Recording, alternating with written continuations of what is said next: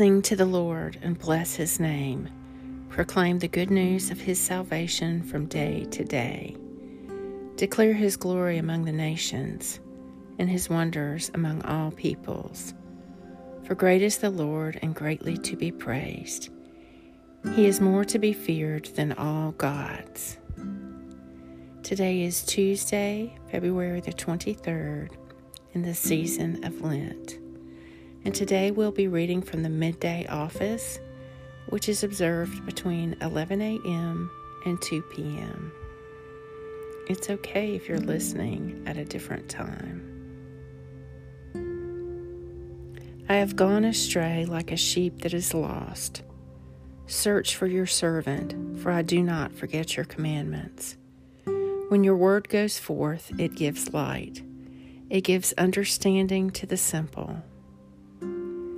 He will not let your foot be moved, and he who watches over you will not fall asleep. A reading. Make sure that no one captivates you with the empty lure of a philosophy of the kind that human beings hand on based on the principles of this world and not on Christ. He will not let your foot be moved, and he who watches over you will not fall asleep. He planted the ear. Does he that planted the ear, does he not hear?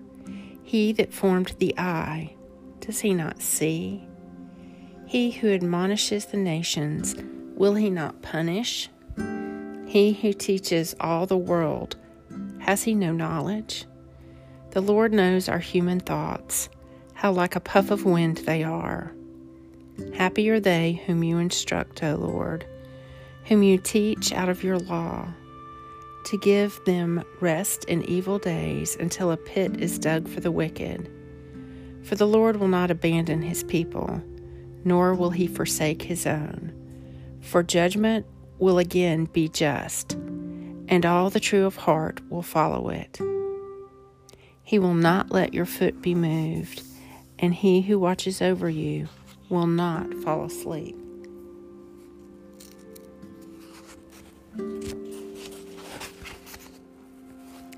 O Lord, hear my prayer and let my cry come to you. Thanks be to God.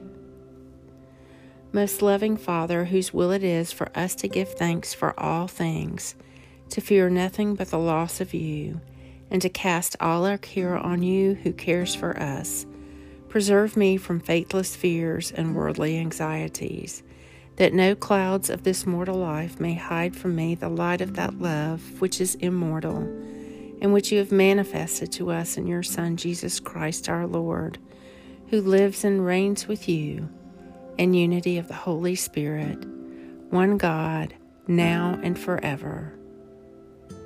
God of mystery, God of love, Send your Spirit into our hearts with gifts of wisdom and peace and fortitude and charity.